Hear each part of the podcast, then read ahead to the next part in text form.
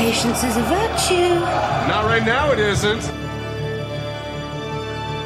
Nothing says romance like a gift of a kidnapped, injured woman. Life finds a way.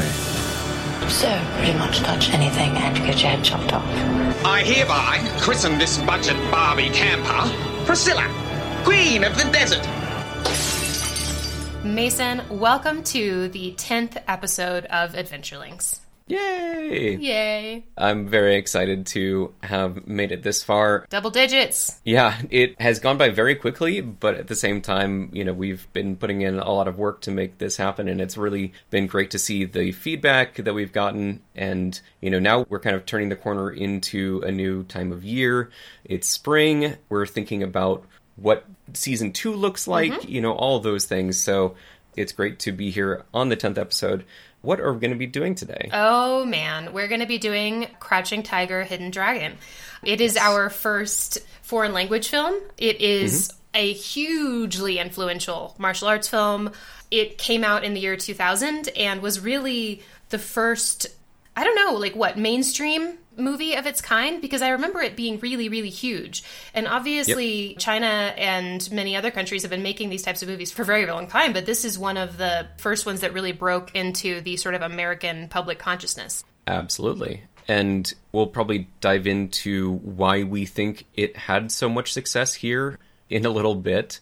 But what were your first memories of this movie? Like, where were you in life when this made it to the big screen here in the US? Right. Well, so in the year 2000, I was 15. that was a big year for me because it was my freshman year of high school. Also, the summer of the year 2000, I did an exchange program with Northern Ireland. And so we had a student from Derry staying with us at the time. And I don't remember when in the year this came out, but I just remember 2000 for me was like a I'm putting on my big girl pants, you know? Yep. I'm having international experiences. I'm a high schooler now. Yeah, and I remember this movie fairly I don't have like a hugely detailed memory of the plot. I remember some very like moving tragic moments and I remember mostly the visuals though. I think the mm-hmm. bamboo scene, I had never seen anything like the wire work. It's those images and those stunts and those fight scenes just like stuck in my brain because I'd never seen anything like it. And in a lot of ways, I still haven't. But tell me about you. How about you? Where were you? What was going on in Mason's life? Well, I mean, I was three years behind you, so what would that have been? Sixth grade, seventh grade, mm-hmm. something like that. And I remember at this time, you know, being the year after The Matrix and having that experience of visual effects, you know, entering to my life. That was actually one of the times where I really wanted to start pursuing visual effects for film as a career. Mm-hmm. And eventually diverted from that path, but this was like a really formative time in my life visually for movies. So you had The Matrix, which was very visually stunning and, you know, visual effects oriented, but then the next year we kind of like shift away from that, right? You have something that is just as visually compelling, if not more visually compelling, but from a completely different mm-hmm. angle. You know, all practical physical effects, incredible choreography, and that was kind of like a double whammy of awakening for what can be represented in film. And so this was really, really cool for me. I think it was also probably the first full length foreign language film that I'd seen all the way through. And I've held on to this as a favorite for many, many years. And yes, the visual aspects, the choreography, the wire work, all of that are great. However, the thing that actually sticks out to me is the two love stories that are kind of happening at the same time, but from completely different angles Oh, yeah. and attitudes A lot of contrast. and generations, you mm-hmm. know. And that's something that Ang Lee is very familiar with. His first three full length movies that he directed, known as the Father Knows Best trilogy, are all about the dichotomy between a more traditionalist, older generation coming to terms with what it means to be in the new generation and also you know the eastern versus western family dynamics versus kind of like the self dynamics that are oftentimes promoted in western culture. Individualist. individualistic exactly. So seeing those two things on the same screen at the same time is also a very stark contrast. And then you know there's the clash metaphorically as well as the clash physically. Yeah. and so I really enjoy this movie and kind of people being their true selves and showing love and affection in different ways, breaking out of the mold. And I'm really excited to watch it again because it's been a little while. I like that aspect of it because I think it does a good job of showing you the value in the traditional instead of being like, here are these people stuck in the past and here are these young people that they just don't understand. Yes. It's much more balanced than a lot of stories like this are. But I also wanted to point out, too, speaking of the year 2000 in film, there are a lot of interesting things that came out around this time. There are some great movies that have become favorites. There are some movies that are just super zeitgeisty, you know, just like, oh yeah, 2000, Charlie's Angels, baby, you know. So I've got a list here and I'm going to read it out. Year 2000 in film The Patriot, Cast Away. Why did you say it that way? Well, because we say castaway, but it's not castaway one word, it's two words, cast away. Yes, it is. I guess I hadn't made that connection in my mind. He is a castaway, but he has been cast away. Yes, as soon as you pronounce it that way, wow, I processed it completely differently. And now I understand the film. Oh, yeah. if I had said it from memory, I would have just said castaway, but I have it written Yeah. down and it's two words, and so that's what happened. I see. All right, castaway, gladiator. Charlie's Angels. Okay, so here we get to the like. So Gladiator's fantastic. Castaway is famous.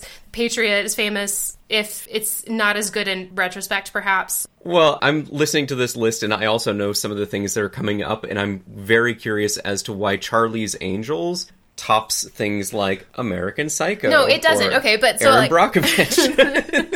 So well, here's what I'm realizing is I should have sorted these into like aughts, zeitgeisty stuff, and then like mm. great movies. But I'm just gonna go through the list instead. Okay, So okay. I apologize. Patriot, Castaway, Gladiator, Charlie's Angels, Gone in 60 Seconds, Mission Impossible 2, Meet the Parents, Requiem for a Dream, Erin Brockovich, American Psycho, woo, Memento, Snatch, Almost Famous, X Men, What Lies Beneath, because I had to put some kind of scary thing in there, I don't know, for Mm-hmm. fairness. And then the number four grossing film of the year, What Women Want. and do not forget Thomas and the Magic Railroad. Yes, yes. Also, what was that other one? Oh, the Rugrats. Rugrats in Paris, the movie. Rugrats in Paris, the movie. Really robbed at the Academy Awards, if you ask me. yeah, yeah. So the top four grossing movies of the year. Number one was Mission Impossible 2. Number two was Gladiator. And number three was Castaway. And then number four was What Women Want. So Mel Gibson had two of the top four grossing films of the year with The Patriot. That's and pretty crazy. What Women Want. Yeah. This is before we knew more, obviously. So, big year for movies. Very split, I feel like, between stuff that has gone down as something of quality. I think people remember Memento pretty fondly. Obviously, American mm-hmm. Psycho is I a do. classic. Gladiator is a classic. I think The Patriot to a degree. Certainly Erin Brockovich. Snatch, I think it's fair to say. But then you have these like amazing just movies of the time, you know, Charlie's Angels and Gone in 60 Seconds. I have seen Gone in 60 Seconds so many times. I've seen it probably three times, and it's good. I like the cars. Yeah. I don't rewatch it regularly, though. I rewatch it anytime it's on TV. It has Giovanni Ribisi in it. It's so like of its era. That is not the movie we're talking about no, today. it's not. You're but right. I'm sorry. I got excited. we'll talk about it at some point. Yeah. But you know, one thing I wanted to ask you is so this movie is one of the first very serious martial arts movies that I had seen. I think up until that point, I had mostly seen stuff that was more for entertainment or f- just for fun. Mom is a big Jackie Chan fan. Yeah, we watched a lot of Jackie Chan. Yeah. The Drunken Master type movies, which I still love, by the way. Mm-hmm. Great, great filmmaking, great physical comedy, unparalleled in many ways. Yeah. So I don't want to let that moment pass by without saying how much respect I have for Jackie Chan. Oh man, yeah. I mean, and mom also would come on here and just be like, and here are all the things I learned about Jackie Chan. He grew up in an embassy and he learned to speak that. Blah, blah. Mom is like packed full of Jackie Chan trivia facts. That's awesome. Yeah, and she's absolutely right. He's fantastic. But I think that angle of like physical comedy plus the impressiveness of just the stunts aspect of it. So I think I'd always seen martial arts movies as the stunt aspect of it rather than like the mm-hmm. beauty of the choreography. And, you know, moving forward, I think this movie changed how I feel about a lot of that stuff and led to things like the movie Hero becoming one of my favorite movies Right. because the just sheer beauty and clean execution of those fight scenes in that movie are just stunning. And to this day, the scene where they're fighting in the chess garden while it's raining is one of those film scenes that looms large in my mind as an iconic image to me personally. And this movie is at the root of how I got to that. Right. And in contrast to that drunken master type thing, the idea of somebody stumbling through but having a lot of martial arts capability and the flow of it is so completely different that the beauty and the technicality of the choreography in Crouching Tiger really sets it apart. And I can completely understand why you call it out that way. Yeah. You know, and it's making me think like I feel like we talk about mom's influence a lot and I think mom brought a lot of comedy, action, action comedy. Mm-hmm. That's sort of where she lives. She loves sports movies, she loves Jackie Chan, she loves comedy, she loves The Jerk. But like when I think about dad and his influence on our film taste, it was kind of always the more serious films. Like he always wanted to go see the prestige movies, you know, the mm-hmm. Oscar winners, and I feel like from that perspective this would have been one that dad probably picked. Very possibly. Yeah, I also associate our dad with, you know, epics Yeah, and mm-hmm. things like that. And I do put this kind of into the epic category. And in researching this movie and remembering it, maybe very analytically, I put it into the epic box more than I put it into the adventure box. And so it's going to be interesting to talk through that towards the end, you know, now that we're watching it through a different lens. But those big shots, you know, big sweeping scenes, Oh, I love it. and you know westerns all Mm-hmm. of these things that have just miles and miles of landscapes and scale to them Yeah. versus like physical comedy the jackie chan stuff all happens in pretty enclosed spaces because that's how they have to work to Mm-hmm. make physical sense so i think you're right i think this probably would have been one that dad picked Yeah. And China, particularly, is very interesting as a place that you could make a movie that feels like a Western. Because, hmm. you know, of course, you have huge cities, but a lot of these movies are set in other time periods, and a lot of times they're shooting in these big desert expanses or bamboo forests, or, I mean, the epic landscape aspect of China is both really new to a lot of people visually, but at the same time, I don't know what I'm trying to say here, them get a little highbrow, but like the structure of it, the big forests and the big open spaces and the cliffs and the wind and all of this stuff, we have seen these things on film. So I think these types of Chinese epic films have this way of feeling familiar to an American audience that is familiar with westerns and how they're shot, but has the exotic aspect of being in a place we don't see shot that way very much in America. And then also, of course, the storytelling style is very big and epic and tragic and noble and all of that stuff too. Yeah, absolutely. Another thing that this movie does really well is even though it happens in ancient China as part of the wuxia type storytelling of, you know, ancient martial arts heroes, it definitely has parallels to the modern day as we talked about the traditional versus new age. Those things play out today as well. You know there's always an older generation somebody who views things differently than you. And so this has a timeless feel to me that all of this could be happening now kind of even though the setting is however many hundreds of years ago. It still feels modern in many ways. Mm-hmm. Yeah, it does. And it's very vivid, it's very colorful. When I think about this movie, I think about colors. I think about the bright green of the bamboo. I mm-hmm. think about rich red silks. yeah there's a time that they're out in the desert and there are those red rocks mm-hmm. It's a color really, story. Really beautiful really. shots. Yes. I love that. And it's also why Yep. I love Hero, but I'm going to stop talking about Hero because that's a different movie. It is. okay, so shall we? Shut up and watch a movie? Let's shut up and watch a movie. All right. Sounds good. Of eternal beauty and infinite mystery, a legend was born. The story of a warrior. The woman he loved. A daring outlaw. And a princess destined to become a warrior. Sony Pictures Classics proudly presents Chow Yun Fat.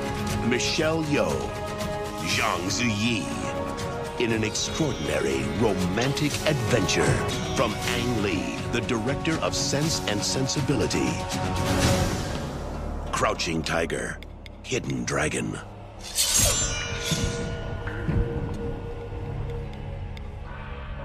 And we're back. We are. I don't know if and we're back is enough for this movie. Yeah. Just because of how much weight it had for me watching it, Especially the ending. especially the ending. Yeah, okay. For our listeners, I'm a crier. and there were definitely some tears at Oh, the end yeah. of this. For sure. It is an emotionally impactful film. That is For the sure. truth. Yeah. And it's funny, I was just telling Mason this before we started recording.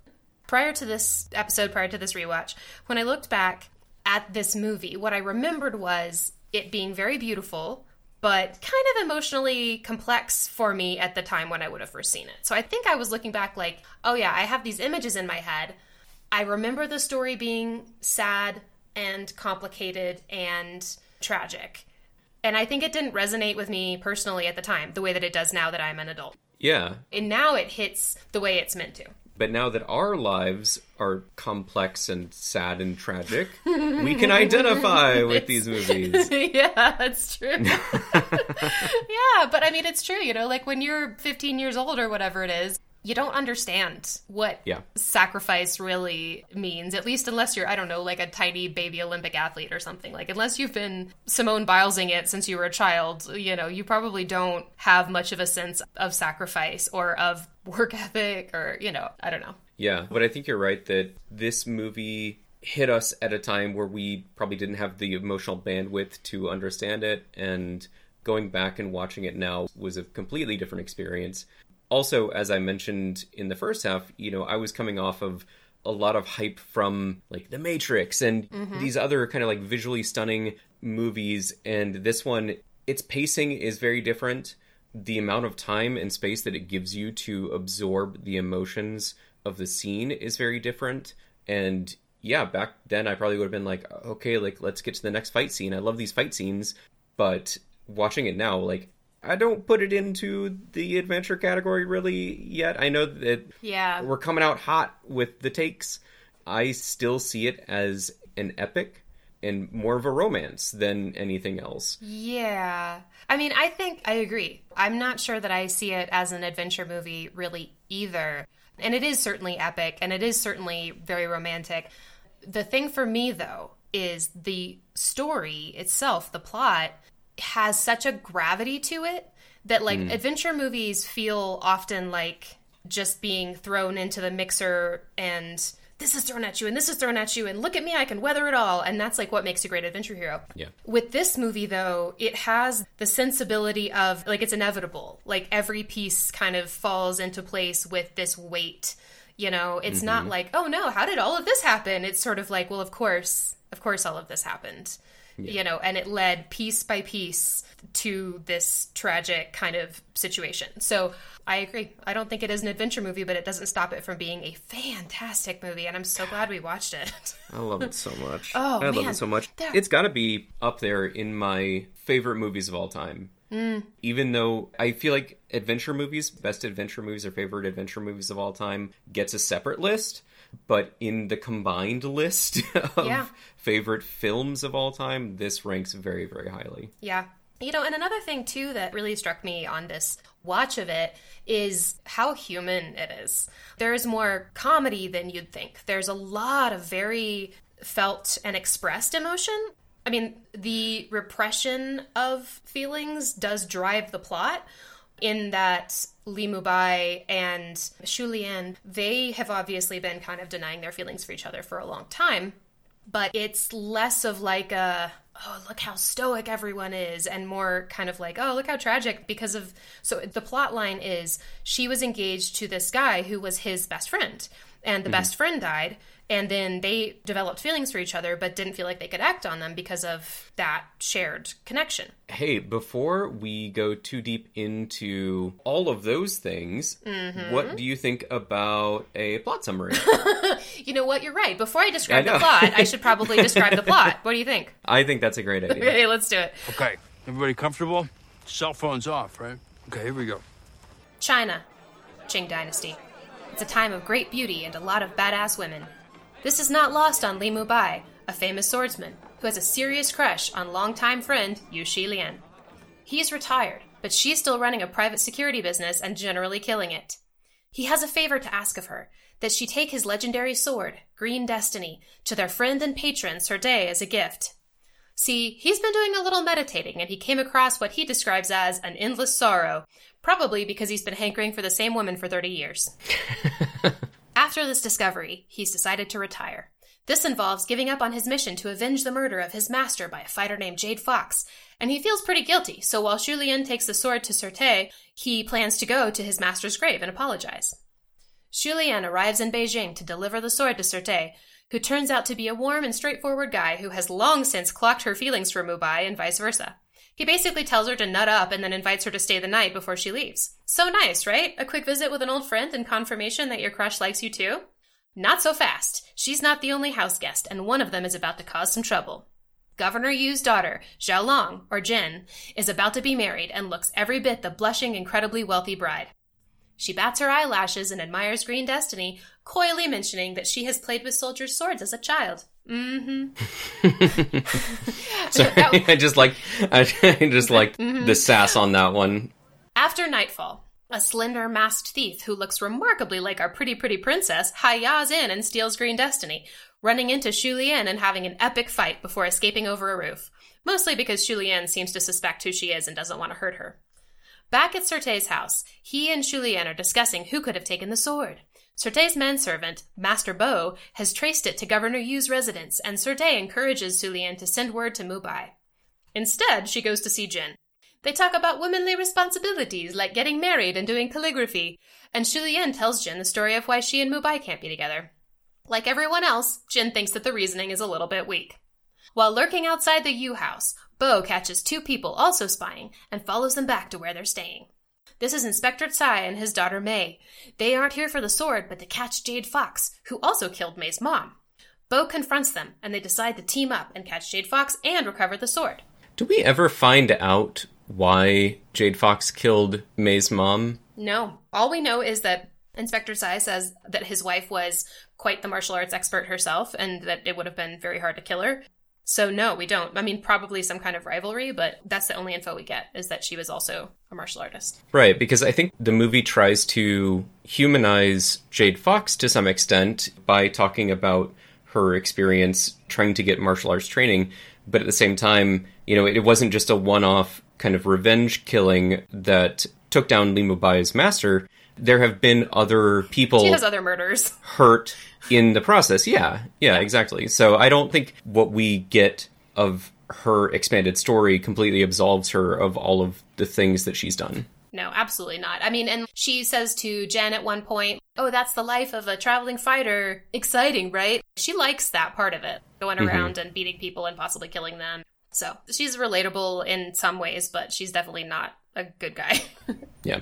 Jade Fox is one step ahead and sends them an invitation to rumble that night in the form of a message attached to a deadly looking dart.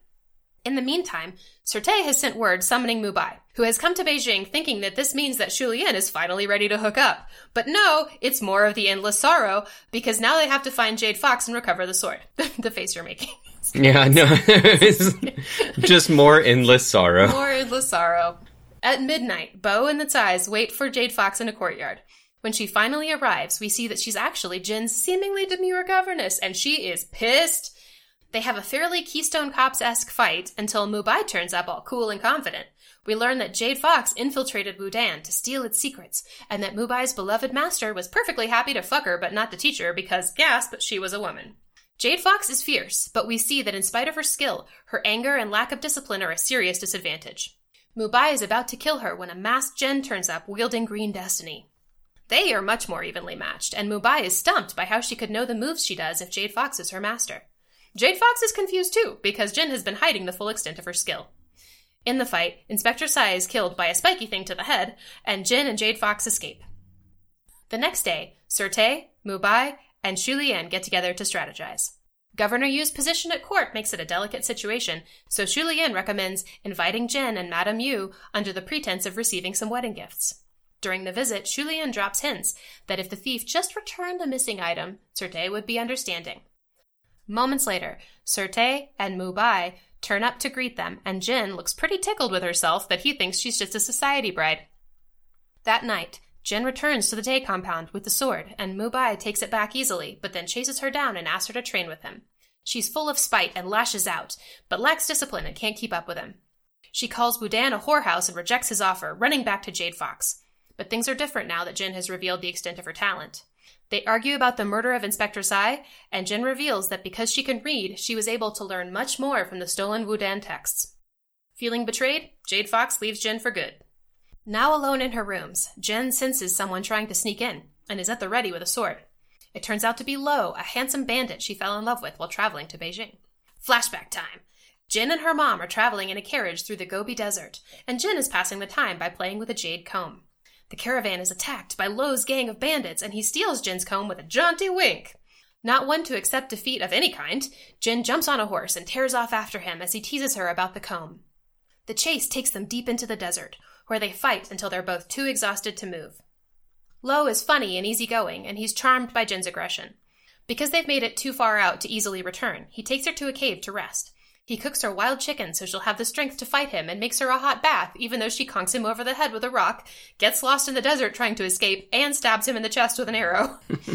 the fact that all of this hasn't scared him away, plus his singing and dancing skills, wins her over and they fall in love. Ah. I like their love story. Me too. Like, I get it. They're very sweet together. And he is Oh, yeah. incredibly charming, too. He just takes it all. And not like a doormat in a doormat way, but in like a, all right, you throw what you need to throw at me. And, you know, I think he's great. They're happy together, but they spot her father's men looking for her. Lo tells Jen that she must decide whether to stay with him or go back, because she might miss her family or get tired of a nomadic life. He promises to make his mark on the world and impress her parents, and he shares a local legend that if you jump off a certain mountain with complete faith, your wish will be granted and you won't die. Ultimately, Jen leaves the comb with him and goes back to her family, but she tells him to bring it back to her when they can be together again. Back in the present, Lo tells Jen that he's been looking for her and can't let her get married. She tells him to go, and for a moment it seems like he's going to respect her wishes. But the next day, he crashes her wedding procession and begs her to come away with him. Mubai and Shulian help him escape to wait for her in Wudan, if she chooses to join him there. It's Jen's wedding night, but when her new husband comes looking for her, she is nowhere to be found, and come to think of it, neither is Green Destiny. Governor Yu has asked Sir Te for help, and with a knowing look, Shulian and Mubai assure him that they'll take care of it. Free from her unwanted husband, Jin has disguised herself as a young man and is generally being a dick to people about their names and dirty cups and things like that. But attitude problems aside, she is still a badass and is defeating everyone who challenges her, including an entire restaurant full of men, many of whom get insulted and tossed over balconies or whacked on the head with the flat edge of her blade. Mubai and Shulian have a romantic face touching moment together while they look for her, but nothing is permanent, and letting go is the only way to truly possess what is real, so once again, we're back to the endless sadness. They make a plan to rest at Shulian's compound before pursuing Jen, and Shulian heads there first to get things ready. But before Mubai arrives, Jen turns up. She's emotional about Lo and looking for comfort, and Shulian tells her that he's waiting for her in Wudan, and they can go back to Beijing and find a solution together. Jen accuses Shulian of trying to set them up and challenges her to a duel. Not subtle, this one. Not very trusting either. Nah. Straight to the killing. I do like that about her. Like, she spends her days pretending to be so demure that, like, when she's herself, she's just all out aggressive. Yes. They have an epic fight, and even though Green Destiny is the superior weapon, Shulian is the better fighter. She defeats Jin but doesn't kill her, and in showing mercy, gives Jin an opening to wound her in the arm. Li Mubai has arrived and sees Jin's shitty behavior, but he still wants to teach her, so he follows her into a bamboo forest and they have a very unstable fight in the canopy. She says she'll let him teach her if he can take the sword in three moves. He does it in one, but she refuses to submit, and he throws the sword over a waterfall. She dives after it and looks like she may drown, but before he can make it to her, Jade Fox swoops in and saves her. Jade Fox takes her back to a cave to rest, telling Jen that her parents will never accept her again, and now they only have each other. She drugs Jin and leaves to run an errand or something, but Shulian spots her creeping around in the forest and follows her. Mubai has been looking for Jen and finds the cave. He's trying to help her when Shulian arrives, having followed Jade Fox back. Jade Fox attacks, and Mubai manages to kill her but is shot with a poisoned dart. Jen knows the antidote but has to go gather the ingredients, leaving Shulian and Mubai to experience the endless sadness together for one last time. He tells her that he loves her, and they kiss in the moments before he dies. Jen is racing back with the antidote, but returns too late and finds Shulian cradling Mubai's body. Shulian takes up the Green Destiny, and Jin submits to being killed, but Shulian forgives her and sends her to Wudan to be with Lo instead. Reunited, Jin and Lo have one last night together, but in the morning, Lo is unsettled to find the jade comb next to him in bed. He rushes out to find Jin on a bridge over a misty ravine, where she asks him if he remembers the legend of the mountain and asks for his wish. He tells her that he just wants to be together again in the desert, and when his eyes are closed, she leaps into the mist and floats away. The end. The end. It's a big story. It is.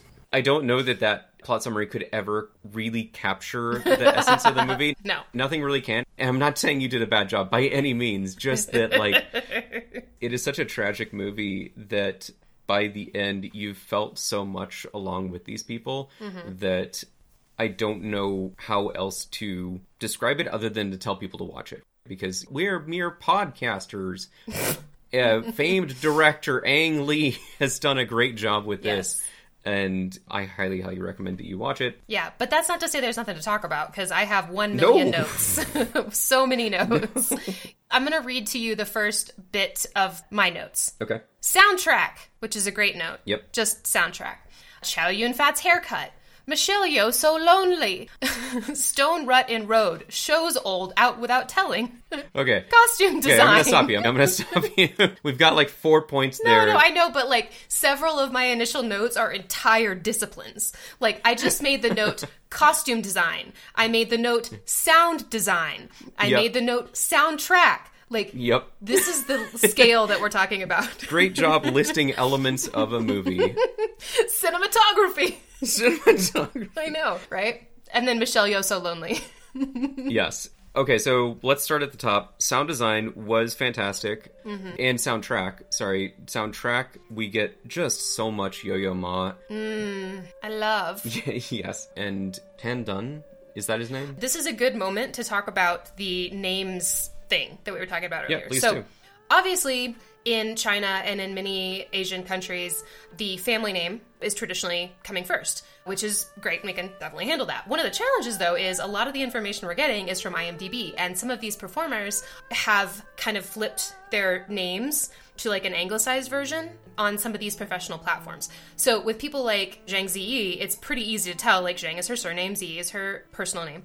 And then on IMDb it's Ziyi Zhang. Cool. I can handle that. Dun Tan, I am not sure. I think mm-hmm. Tan is a surname, but I am not sure. So if we have not gotten anybody's name correctly, I am super sorry about that. Yep. Continue. yeah, Tan Dun killed it with the soundtrack, and it's hard to not knock it out of the park when you have some of those heavy hitters playing for you. So oh yeah. that was absolutely fantastic. I've been listening to it also just on repeat as Oh, I go to bed every night. Oh, yeah. I mean, the music is stunning. The style of music, too. Classical Chinese music is so beautiful. Do you ever think that certain cultures and certain instruments are really good storytellers for a specific Yes. type of emotion? Absolutely. like in this the way that they are able to bring out longing mm-hmm. latent desire you know Yeah. all of these kind of small emotions mixed in with the stunning visuals that epic nature that we were talking about is really heart-wrenching it's really incredible Yeah. And it's even more incredible that he composed it all in two weeks. Did you know that? is that actually true Well, I don't know, but it's on IMDb. that's okay it says Dun Tan or Tan Dun had only two weeks to compose and record the musical score, and of course, he won the Oscar for Best Original did, Score yes. in two weeks. Bro, what is there to say? Yeah. But it is stunning throughout the whole thing. And I think part of it is just the clarity, the simplicity of the instruments, and obviously the quality of performance from Yo Yo Ma and the rest of the orchestral folks. Yeah, I'm going to make a big statement here, and it's also a segue into some of the other points you had on your list, which is that I think that this movie was so successful with, with Western audiences because of the intersection of great soundtrack, like we said, that ability to communicate emotion through the music, nonverbal cues, the type of facial acting and you know bodily acting that was done, showing different parts of a more formal culture versus you know a more modern culture you could say mm-hmm. you know people being more free with their emotions and their love. So that type of body language plus the sound design as a whole, like the sound of the wind, the sound of the water, The birds. There's a ton of things- bird song. The birds, all of this kind of combined to make it so that you're not so heavily relying on the written word if you're a non-mandarin speaker you know reading through these things you're able to pick up on so much of it outside of the text Right.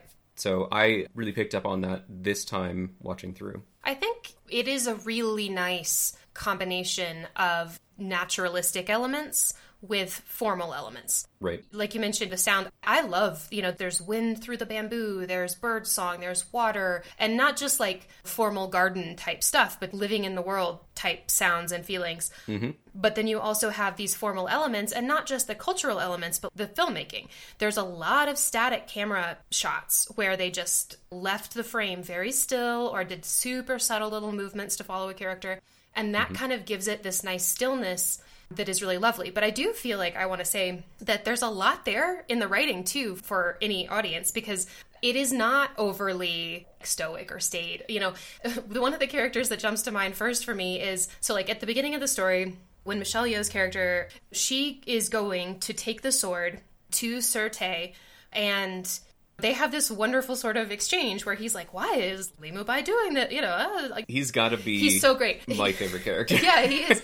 He's like, oh, that's fine. I'll be the custodian of the sword. Sure, whatever. When are you two gonna hook up? yeah and he's so direct and warm and funny. You know, he just really flies in the face of that kind of martial arts stereotype master. He's not talking in riddles. He's making jokes, and he's just this fantastic character. And he's got some really great lines, including one that I wrote down, which was, "When it comes to emotions, even great heroes can be idiots." yes So that's one of my favorites yeah, I have a theory about this. So he, as a martial arts master, has gone through the life that Li Mubai has. So he also would have had a master. He probably has experienced much of what this couple has. You know, the idea that you have to put yourself and your desires to the side for a craft. And, you know, he's gotten to this point now where he's out of the game, as it were, mm-hmm. and sees these people kind of reliving what he has lived and is probably like, guys, you can't let this slip by. You have to act on it. Probably because he's made that mistake. And I think another funny thing is that we talk about these two generations the generation of Jen and the generation of Shulien as being, you know, one very formal, one much more loose. Her going after or embracing the love of somebody else that is not quote unquote meant for her mm-hmm. and Shulien and Li Mubai taking a much more cautious approach to love. And I think it's funny because if you go a generation back from Li Mubai and Shulien, you're back at the master, and it's like this cyclical thing Yeah. of he is now seeing the mistakes of the people below him and yeah. I just thought it was really funny that you don't get more traditional and more conservative. You get the people that are willing to be more honest with Yeah. themselves because of their life experience. It's the classic every generation, you know, it's this dance between like responsibility and rebellion. Right. Every generation is just rebelling against their parents, you know. Mm-hmm. But I love him coming into the story early. He kind of introduces this, oh, we're going to get some humor, we're going to get some lightness, we're going to get some warmth and humanity and it's not just about martial arts and just about tragic storytelling, it's also about we're painting with the full palette of humanity here. Yes. Another moment that I really love that does that is so fairly early on in the story, obviously, we meet Jen, and she is presented as this beautiful, pristine. She's going to get married, and she's this wealthy woman, and she's got all the jewelry on, and she looks perfect. But obviously, she is more than that and steals the sword, and then she and Shulien have this great courtyard fight, which is Yep. so incredible. And we'll come back The to that. The very first fight scene, just. So good. so good. killing it. I think that might be my favorite scene in the movie because it's just such a badass fight. Mm-hmm. This movie comes in hot with like lady fight scene. This is what is setting the tone for the martial arts in this movie. It's these women fighting, and they are so Yes. incredible. And I believe that every actor in this movie did their own fight scenes. I think you're right. Well, at least it says the actors almost invariably performed their own stunts, and CGI was used to remove the wires. Mm-hmm. Anyway, so they did an incredible job of that. And then, like, one scene later, we have this scene going through a market, and in the back of the market scene, these two men are just having like a slap fight. which just Yes. to me it's fairly subtle but it's really hilarious to go from this like incredibly high level fight between these two female leads and then in the market you have these guys they look like they're fighting over somebody knocked over somebody's cart of something or stole whatever and they're just like two fat men slap fighting. Mm-hmm. It's so good. I don't know if it was that exact fight scene, but part of what I was reading said that during an early fight scene, and you know these things can be filmed non chronologically, but that Michelle Yeoh actually tore her ACL during the filming of one of those early fight scenes, and then flew to the U.S. to get knee surgery, and then flew back in order to film a lot of the non-combat scenes. So in a lot of the non-combat scenes, she's actually acting with a mended Wow. ACL. And then once she had fully recovered, was then able to go back and film the rest of the fight scenes that she appears in. Yeah. Michelle Yeoh's commitment to this role is impressive. Mm-hmm. So, one of the things that I read was that she took the year prior to filming off just so she could focus on learning Mandarin and training because you know she's not Chinese. She was born in Malaysia, I believe, and then moved to I think London as a teenager. So, she's a very international kind of background but didn't speak Mandarin. So, first of all, that's impressive. The training for mm-hmm. the fighting is impressive. The knee surgery coping is definitely impressive as well. You know, and speaking of the fight scenes, one thing that I thought was pretty fascinating is apparently in the first draft of the screenplay, they didn't describe any of the fight scenes. They just basically left it and then went back to dialogue. And a note in that draft said, You will note in the script that none of the fight scenes are described, and I will just inform you now that they will be the greatest fight scenes ever in the history of cinema, period. I just love that so much. Think, like, as a writer, like, I'm gonna sit here at my desk and just be like, story, story, story. By the way, someone is going to have to choreograph and perform the greatest fight scene in the history of cinema. Okay. Oh gosh, that's and now we're gonna talk pretty and look nicely. I just think it's amazing. Speaking of talking pretty and looking nice, I think one of the things you said while we were watching this movie is first of all, we both have an extreme appreciation for Michelle Yeoh. Yes. And so seeing her pop up on the screen, you know, we both had our like, it's her, yay, we love her so much. And then you were like, Michelle Yeoh might be the only person to look great as an ancient Chinese warrior and also with hot dog hands. You know, like, Yep. Yep. You know, it's just she's very flexible as a performer. Yeah, She's got range. She's got range, yeah. You know, we haven't talked too much about Chow Yun Fat either, but he deserves a ton of credit, obviously, obviously, as well. And he has this wonderful warmth in his smile, even when he's being serious. And I think it's in his eyes as well. I really enjoy him in this, even though his Yes. haircut is Eh, something. it is period accurate. Yeah. I mean, I go. assume so. I don't know. If not, then why did you do that? Well, no, I'm just trying to. Is it period accurate? Do you know for sure? Yeah. I Yeah. don't. Okay. I'm just trying to say, like, I don't want to say anything bad about it because it wouldn't be flattering on the street today, maybe, but I think Mm-hmm. no. he pulls it off. I don't think it was invented to be flattering. No. But I did read that they apparently had to do like a computer mock up of what he'd look like bald before he agreed to shave his hair. Oh, interesting. Okay. yeah, so they were like, no, this is what it's going to look like. And he was like, "Mm, okay. but I mean, honestly, there is not a performance in this movie that I have a problem with, really. I really love that sequence, basically where she meets Lo. Yeah. They're traveling, they're on the road, they're going through the Gobi Desert. They're in the carriage, and she looks like a little princess, and she has her little jade comb. And then, you know, bandits. And the location where all of that is taking place, you know, this beautiful Gobi Desert mm-hmm. scenery with the mesas and the color of the stone, like that is such a beautiful location. And then you get this wonderful sort of like windswept feeling. And also just the fights are kind of awesome and hilarious. Yeah. She just like jumps on a horse and just tears off. And we have some very nice horseback riding scenes. She's got no quit in her, and they just fight and fight and fight and fight and fight and fight and fight. And then they fall in love. And I know you're also a sucker for textures, and there are a lot of beautiful textures out there. Mm-hmm. There really you know, are. The cracking of the dry dirt when they come up to the creek that used to be a creek but is now not a creek anymore. And, you know, the scrub brush, all of that. It's really a stunning sequence of events. We haven't talked very much about Jen's boyfriend, lover, Lo. Yeah. Lo. Oh my god. He was a bright spot for me in the rewatch. He's funny and kind of tongue in cheek, but then also he's such a romantic. Like there's this one point where he says, "Well, if it were our daughter," and I was just like, "Oh."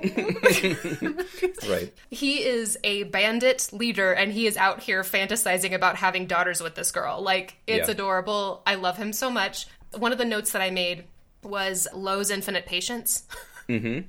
Just because she is fighting him and fighting him and fighting him and I mean even when they're together she's still like up in his grill and he is just like Mr. smile and laugh through it. And I just love him. She just really likes that comb, actually. she wants the comb. It wasn't about him at all. No, no, it's great. The fact that she kind of like relentlessly chases him down for this comb, and the comb quickly becomes it's symbolic. symbolic, right? and it's not at all about the comb, and eventually she even gives it to him and says, mm-hmm. you know, come find me when you have gotten to this place where we can be together. Mm-hmm. Because he was still dealing with a lot of things and she had to go back to her family. Otherwise you know there would be this manhunt and he even encouraged her you have people that are worried about you. You have to go back and reassure them that you're okay. And at that point she said okay well keep this until you are ready to come find me so I mean, for a man named Dark Cloud, he really is quite the bright, bright light. that was clever. I'm, have a little list here. you couldn't wait for somebody to tell you that that was clever No, it was. Well, the thing is, like, I said it and I was immediately like, ugh, I hate that. And so I had to, like, make fun of it. that's okay But I do have a little list of like I wrote down all of his little lines that I loved. There's a point where they're looking for water and he's like, "There's a creek up here," and then they get up there and it's fully dry, and he's like, "Well, there used to be." yeah And then there's another point where he just tells her, and I quote, "No more hitting on the head." yes you know, and his little moment where he's letting her take a bath in the cave, you know, and he's like, I'll sing so you know where I am. And then he Mm-hmm. does a silly little dance and he's out there like singing to himself and doing his Yeah. silly little dance.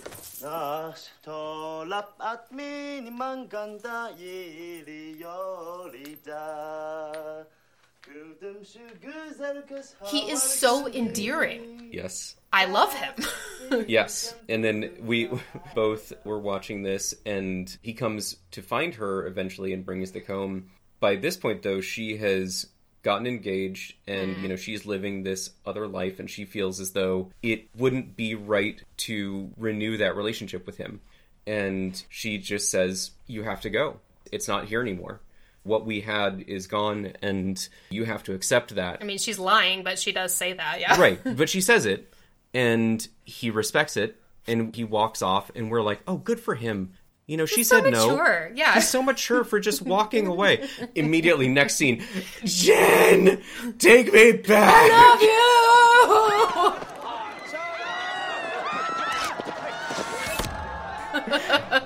He just like Yeah. runs into this parade with a horse zero plan just knows he loves the shit out of this woman and Yeah. is ready to risk everything for her and so like it's almost as endearing that he was like yes i can handle this i can go No, I i can can't. No, I respect can't. her I can't handle no it." i can't i'm sorry i love both sides of that Yeah, he's a very lovable character. But, you know, then so is she in her way. And actually, their names have meanings that correspond to these personality traits that we're describing. Do you think that if he and Jen had a child, if he's Dark Cloud, would she be Silver Lining? Oh, that's both cute and womp womp. Sad trombone.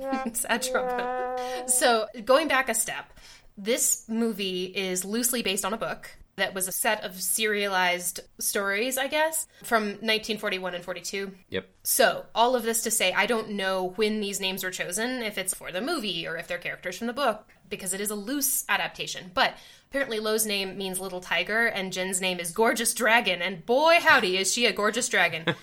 It's true. I had quite the crush when I was a kid. I mean, she is both of those things, like, fully. And my favorite example of that is the restaurant fight scene. Mm-hmm.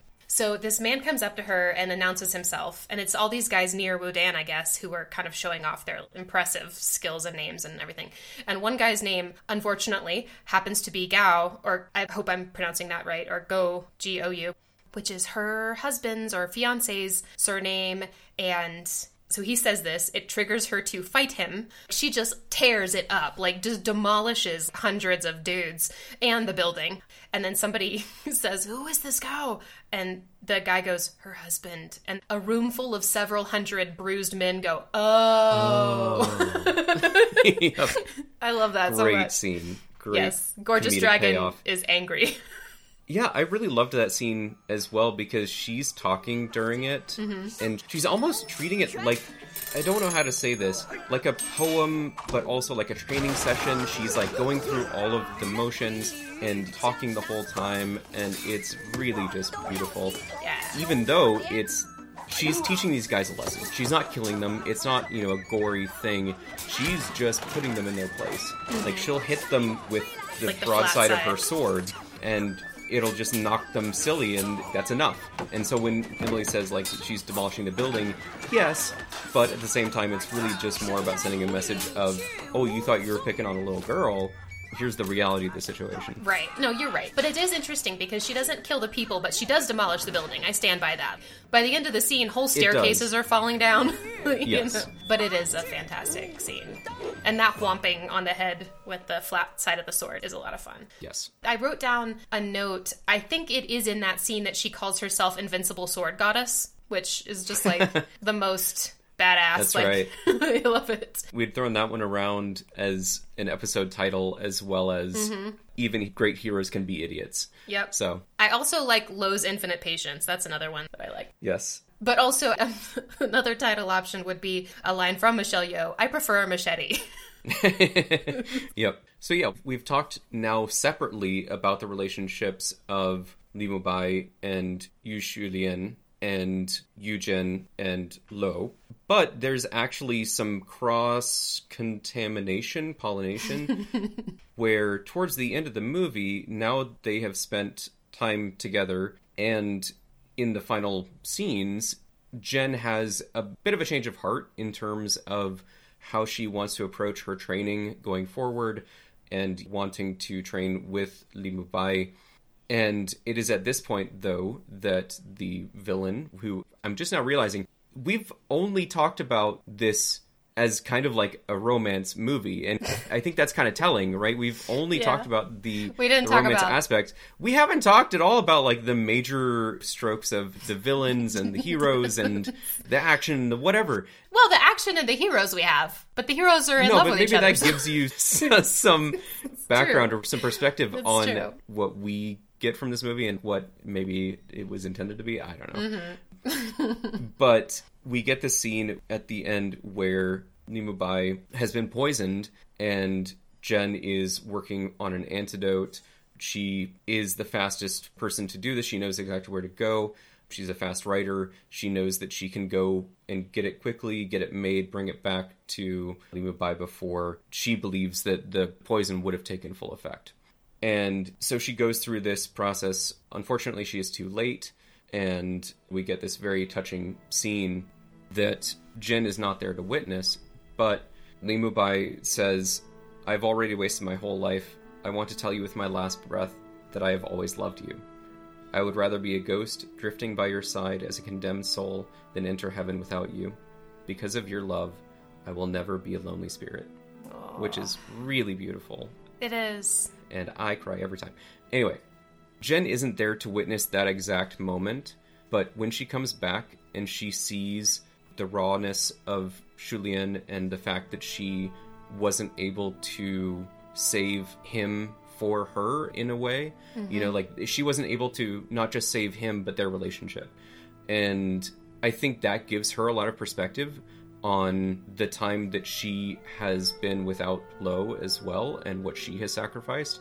And I think that propels her forward into that relationship much better than anything else could have. So she is able to be more honest with herself, seeing the end of that relationship or a transition of that relationship since we believe that they will be together in another life. Yeah. I mean, that makes the ending extra difficult. I mean, honestly, you could spend so much time talking about how to interpret that. But basically, you know, at the end of the movie, they have gone to Wudan. Li Mubai, which for some reason, like every other character, I find myself just doing their first name, their personal name, and then his, I always say it the full name. Well, in the movie, since he is kind of like this revered hero, I think people are more likely to say the full name. At least that's what I'm reading into it, and so I also do the same thing. Yeah. Rather than saying Mubai, I say Li Mubai. Yeah. But anyway, he has helped because I think he too sees some of the missed opportunity that he and Shu Lien have had. He sees Jin and Lo. So he sends Lo to Wudan to be safe until Jin can come and be with him. So she does that. She goes and they spend the night together and she leaves her jade comb for him and then goes down to the bridge. And he wakes up and realizes she's gone and walks down there. And there's this moment where I'm like, I didn't remember exactly the timeline of all of this. And I was like, please don't jump before he gets there. Oh my God. Ah! But of course he does. And they speak a little bit. And then he closes his eyes or something or turns a little bit. And she just sort of uses her extreme martial arts powers to fly off the bridge and into the mist. Now, earlier in the movie, he has told a story about how there's a legend where he's from. He's like, there's a legend that this mountain, if you jump off of it with complete faith in your heart, your wish will come true And you won't die. and you won't die. This ending is a callback to that, but I am unclear on whether we as an audience are intended to believe that she believes this or whether it's some kind of pure show of faith, not necessarily in survival, but I don't know. I guess I struggle with nailing it down, but also as a viewer, I don't feel like I need to. I can handle it being both things, all things are true at once. I think during our watch of it, I said, like, let's leave the cat in the box. but, Yeah. But, you know, it's that uncertainty. Do we need to open the box and find out whether she died or whether she lived, or can we just leave it closed and this is how the story ends? Something that I kind of firmly believe in is that whenever there's a movie where there's a quote unquote vague ending, hmm. that it leaves the door open to meeting people in different places, and that you could say that it's cheap in certain cases, but in other ways, like you will be on one side or the other. You know, it mm-hmm. will mean something much more impactful to you if you see that in your mind. The first thing that it goes to is that she does die, they don't end up together. Or, you know, the inverse, where she lives on forever and her wish is granted, that they are able to live their lives in the desert together. Yeah. And I'm not in the business of saying one way or the other. It's just that it's going to meet different people in different places. And Right. for me, I'm going to keep my perspective to myself because, Yeah, me too. first of all, I don't want to color anybody else's perspective, but also, like, I don't really like talking about things like that.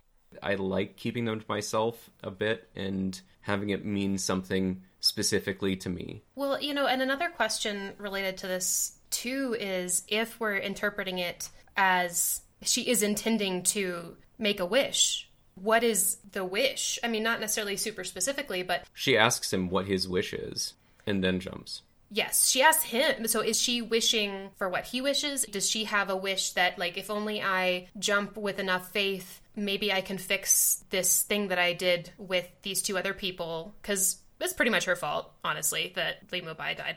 I don't know. I mean, again, you know, I don't need to, but I will say one movie, another different movie that comes to mind for me with this topic, and not just the movie, but also the book, is Life of Pi. Hmm.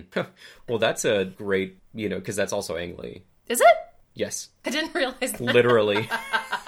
Oh, goodness. Well, that's embarrassing. But I read the book before I saw the movie, and both of them deal with this. So, like, for anybody who hasn't seen the movie or isn't familiar with the story, I'm not going to go into a whole big thing about it, but basically, this boy survives this incredible journey on a raft after the crash of a cruise ship. And when he comes back, he tells this incredible tale of being stuck on this raft with a bunch of animals, actual zoo animals, including a tiger named Richard Parker. Many people do not believe him. Psychologists think that he has spun a tale to represent people, human people he was actually stuck with. At one point, he has a conversation with another character where the person's like, which one is true? And he is like, well, honestly, it's really just like, what would you rather believe? Would you rather believe that what I described happened, or do you find it easier to believe that I created this whole story because of the trauma of seeing the cook on the ship kill my mother? Mm-hmm. And it's very Hindu, this idea of like multiple things being the case. There's this image in Hinduism of a string with a bunch of different knots in it. And the sort of philosophical question is the knot itself is a thing, but it's also a part of the string. The string is an entity, but each of the knots in the string are an entity. And this is used to kind of illustrate the deities and how a deity could be a manifestation of a larger divine entity. But I think this idea becomes important anytime you're trying to say, how can multiple things be true? Hmm. Is it true that there was a tiger on the boat? Is it true that the cook killed the mother? Can both of those things be true? What is truth? you know, like mm-hmm. stories can be true, but are they literal? And so, anyway, all of this to say, with an ending like this, I think having reference points like that help me say, you know, I think all of the above can be true, and I don't mm-hmm. really need to nail down what I think actually happened. Yeah, absolutely. That's a tough one to segue from. It is, but I have a segue. Oh, good. Thank you. Thank goodness that you can save me from this. okay. Yeah. So I thought I did and then I didn't. But I do have something to say, which is this movie is pretty feminist. And not just because of female leads and like strong female leads, but just like lots of little details. Like there are all these nice little moments in the movie that just are pretty woman positive. There's a point at which Shulien, I don't remember exactly where she is, but basically she's going to this establishment where she knows the people. And she asks the guy, like, oh, did your wife have her baby? And he's like, yes, we had a girl. And she's like, oh, good. And he's like, I'll be happy if she's half as strong as you are. And they're like, ha ha ha. They're just all these nice little moments where it's like positive about women. Mm-hmm. So I enjoyed that about it. And I just kept making little notes like, oh, that's cool. Oh, that's cool. Like, Yeah. it's funny because earlier you were talking about how we haven't talked about the villain, and we didn't talk about her then either. We still So, haven't. Jade We Fox. still haven't. We still haven't. So technically, the villain of this movie is Jade Fox, but she's hmm. definitely like not anti-hero, but like you understand. She's a sympathetic villain because basically the story is she wanted to study at Wudan. Li Mubai's master refused to train her, but did have sex with her. So mm-hmm. she has this whole like. Oh, you'll fuck me, but you won't train me, huh? So, even in just surfacing those kinds of issues, it is, I don't know, a pretty feminist movie, I guess. But she is an interesting character She is. and her relationship with Jen is interesting as well. And you can tell also that Jen has picked up on a lot of this because when Li Mubai invites her to Wudan to train, she basically rejects him out of hand, saying, Why would I go to that whorehouse? Mm-hmm. I know what happens there. Why would I, as a woman, ever go? Because right. it is also referenced earlier in the movie that it is a male only type experience. Experience makes it sound like you pay thirty thousand dollars and then Yeah. go to the hills of Sedona and I don't know. Right. No, it is a training ground for men. Mm-hmm. And the fact that Jade Fox had that experience definitely has passed down to Jen, Yeah. and rightfully so. And so she is super, super cautious about that. Obviously, it wasn't Li Mubai that perpetrated those things, but I can understand her Yeah. hesitance. But like even when he knows that that happened, we as an audience don't know if he knew at the time or what level of like complicity, whatever. But even when he's confronted with that this happened, he doesn't really have much to say about it. His whole arc in this basically is like, I am a famous swordsman. His meditation and the confronting the endless sorrow, and he decides to retire, but he feels very guilty that before retiring he has not avenged his master. Mm-hmm. Avenged him because he was murdered by a woman that he assaulted, I guess Right. or whatever. We obviously don't have much detail about what happened, but counterpoint to my whole little this movie is pretty feminist thing. mm, there is the side of our archetypical good man in Li Mubai does not acknowledge, really. Right. And I don't know how much it even enters into his consciousness or like the narrative in his head because like the thing for him was the avenging. Yeah, you killed my master. He doesn't have necessarily the full context of it all and he's been spending his entire life with this person and he didn't see the same ugliness. But he had to see some of it because Wudan is this isolated place. If there are physically women there who are not allowed to train, it's hard to imagine that he didn't observe. Yeah. He's the smart man. He knew something. But also, another thing, too, is when he ultimately asks Jin to train with him, I think she says, Oh, well, but women aren't allowed to train at Wudan. And he's like, Yeah, but you're special. You're different. Like, we'll make an exception. It's never like, Oh, crap. I guess maybe these dudes aren't the only ones with the skills that are good enough to come here. It's, We'll make an exception because you'd be dangerous if we didn't. You've already got the knowledge, you know? So it's not perfect. Another question that I have, and maybe this is answered, as Emily alluded to, this is part of a five part novel. This movie takes place basically where the fourth novel would be. And so there's a lot of context outside of this that we don't have. We were only presented with this specific story. And so there may be more to it that I'm missing out on. But we also don't know why Jade Fox was even there in the first place. Was she also kind of told something similar to get her there, but then was exploited? You know, we don't really have the context of how she got to Wudan and why she was also allowed to be there, even though her intent was to train, their intent was clearly different. Yeah, I did find it. And oh, it has spoilers. Okay. Do you want to know the spoilers? I do because I would love to believe that I would go back and read a fully translated version of these books, but Hell I do yes. not believe that that is reality. So I would love for you to spoil the other novels. Okay. Breaking news. She doesn't die. right? No, take it back. Take it back. Well, I asked Take you if you wanted spoilers, man. Like, what spoilers did you think I was gonna like? There are five books. I'm looking at what happens in the next book. What do you think I'm looking for? Okay, never mind. I didn't realize we were talking about those types of spoilers. No, that's that's fine. Retroactively, Oh man. if you didn't want that spoiled, unhear it. Just unhear it. Okay. No, that's fine. Okay. So, but if you're okay and you have not unheard what you just heard, Emily, please tell me more. No, no, no. You can go on this website and read the Okay. summary of the book because I have been burned now for telling you. Okay. No, I mean, I'm just kidding. So basically, here is the English language summary, part five, which is called Iron Knight Silver Vase. On a snowy winter night, Yu Jiao Long, which is so I did read that Jen is the version that they used in oh gosh, was it with Cantonese audiences? And that's why hmm. like we got it in translations, but you'll notice like if you're listening to the movie or when you read Jin, they do not say Jin. I did notice that very Yeah. clearly. So here, at least in this translation, it's Yu Jiao Long. But on a snowy winter night, Yu Jiao Long gave birth to a boy in an inn on the road to Xinjiang. Unexpectedly, but on purpose. Who did this? I don't think it was Michelle Yeoh. The web address is michelleyeo.info. I don't think it's really her ah. website. Unexpectedly, but on purpose, her son was taken by an officer's wife who left a baby girl in a silver vase in his place. Okay, sorry, that was me analyzing unexpectedly, but on purpose. Basically, somebody stole her baby and put a baby girl there instead.